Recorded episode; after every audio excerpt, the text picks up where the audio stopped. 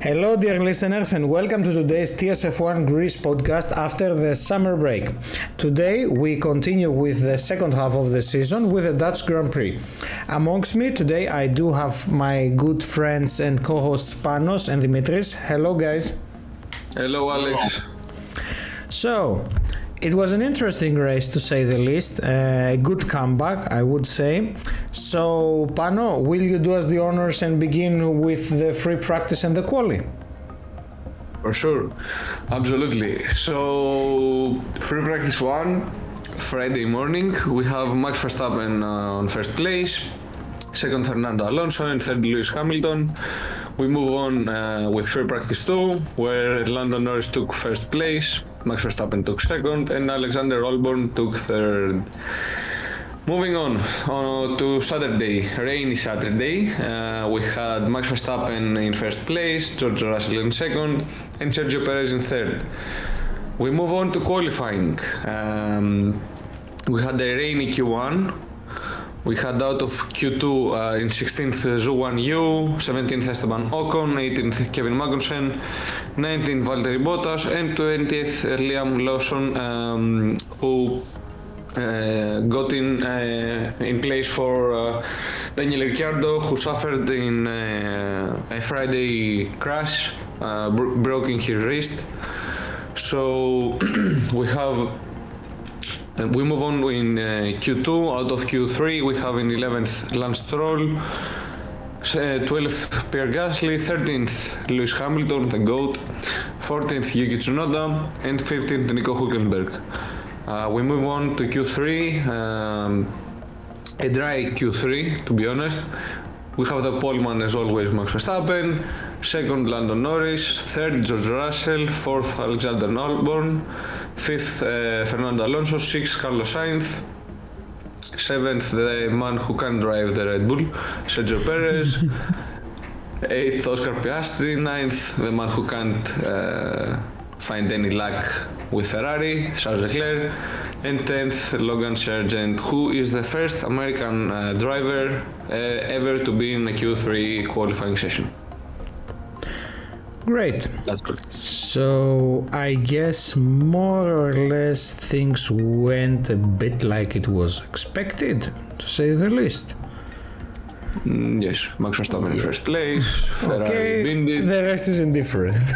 Basically, we have got Super Max, who actually, I don't know, I saw it on uh, the internet.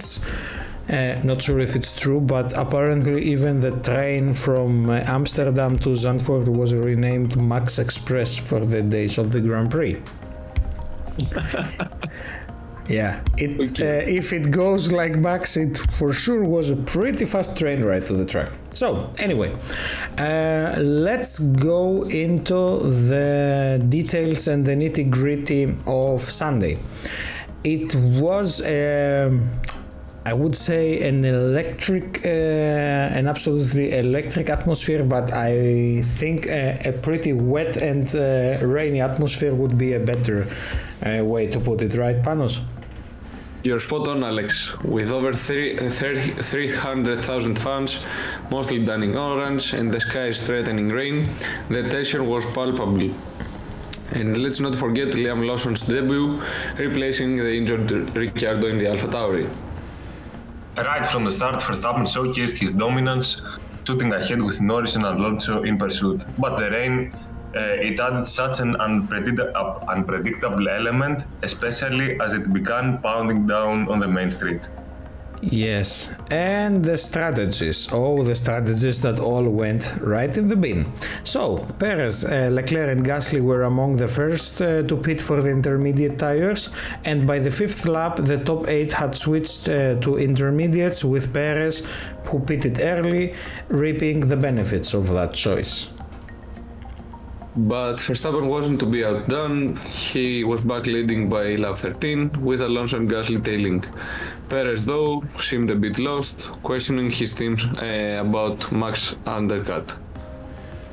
The drama, although was non-stop, Sargeant Crash brought out the safety car, and by the lap 21, Verstappen was leading again with Perez and Alonso hot on his heels. The rain, though, was about to play its part again.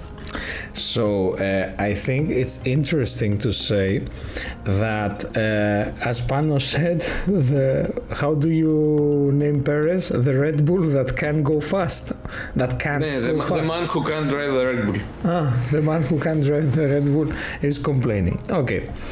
So between uh, lap 21 and 57, so about 30 laps, it was uh, mostly just battles, uh, nothing really important.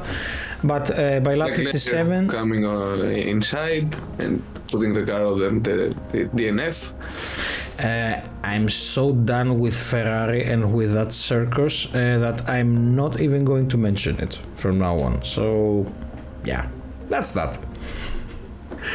Okay, maybe I was a bit aggressive with the strip with the scripting today. Next time I will be a bit more informative, let's say. So, by lap 57, the rain was back. Verstappen, however, showcased his brilliance, maintaining a significant lead uh, even after a late pit stop. He was a massive 20 seconds ahead of Perez. No surprise there, right, Panos? The climax was nail biting. Perez spun out. Uh, Alonso moved to second, and Zhou crashed. By, but in the end, Verstappen was the star, leading dominantly once again for this season. And, and let's not forget Verstappen's recent form. He's now won eight consecutive races in the 2023 Formula World Championship, uh, and he's on the brink of matching Vettel's record from 2013. Yeah, actually, he's now on 9, I think. And with Vettel's blessing, he might just break it. I mean, uh, it was a great race. And okay, if you're a Verstappen fan, I think this season is like, uh, I don't know, uh, a dream come true. It's definitely for him and for Red Bull. And I have to say that uh, Alonso and Gasly, after the after Sergio Perez took that uh, five second penalty at the end, uh, I think it was a pretty amazing outing once again for the Aston Martin as well as for the Alpine team. And I think it's races like this that remind us why we love F1. It's uh, the strategy that for some teams works, for others, uh, well, it doesn't. It's the unpredictability and the sheer skill of the drivers. And let's see what happens in the next race. So, just a takeaway. What was your maybe your highlight if you had one from the race? And what um, like do you like uh, actually races like this in the rain? I think um, the unpredictability of the weather was my uh, highlight. Um, It's great when it comes and when it goes, and then it comes again, because it completely like uh, reshuffles everything. Unless you're Red Bull, then you just everything. Yes, uh, it shows you uh, how prepared some teams are or aren't. In, ca- in the case of Ferrari, once Mm-hmm. again, on lap one, Leclerc was waiting for the inters to come. Uh, yes, I think uh, after the break we saw pretty much the same. Uh, drivers who were not that good uh, showed that Continue to be not that great. Yes, I'm talking about Perez. Uh, I'm talking about Leclerc making a mistake uh, in qualifying. Um, Sainz was nowhere to be found. Uh, Mercedes, the uh, same. McLaren o- was okay. Alex Albon was the star of the day for me, of the weekend, to be honest. Uh, I mean, he did but- his absolute best. Yes.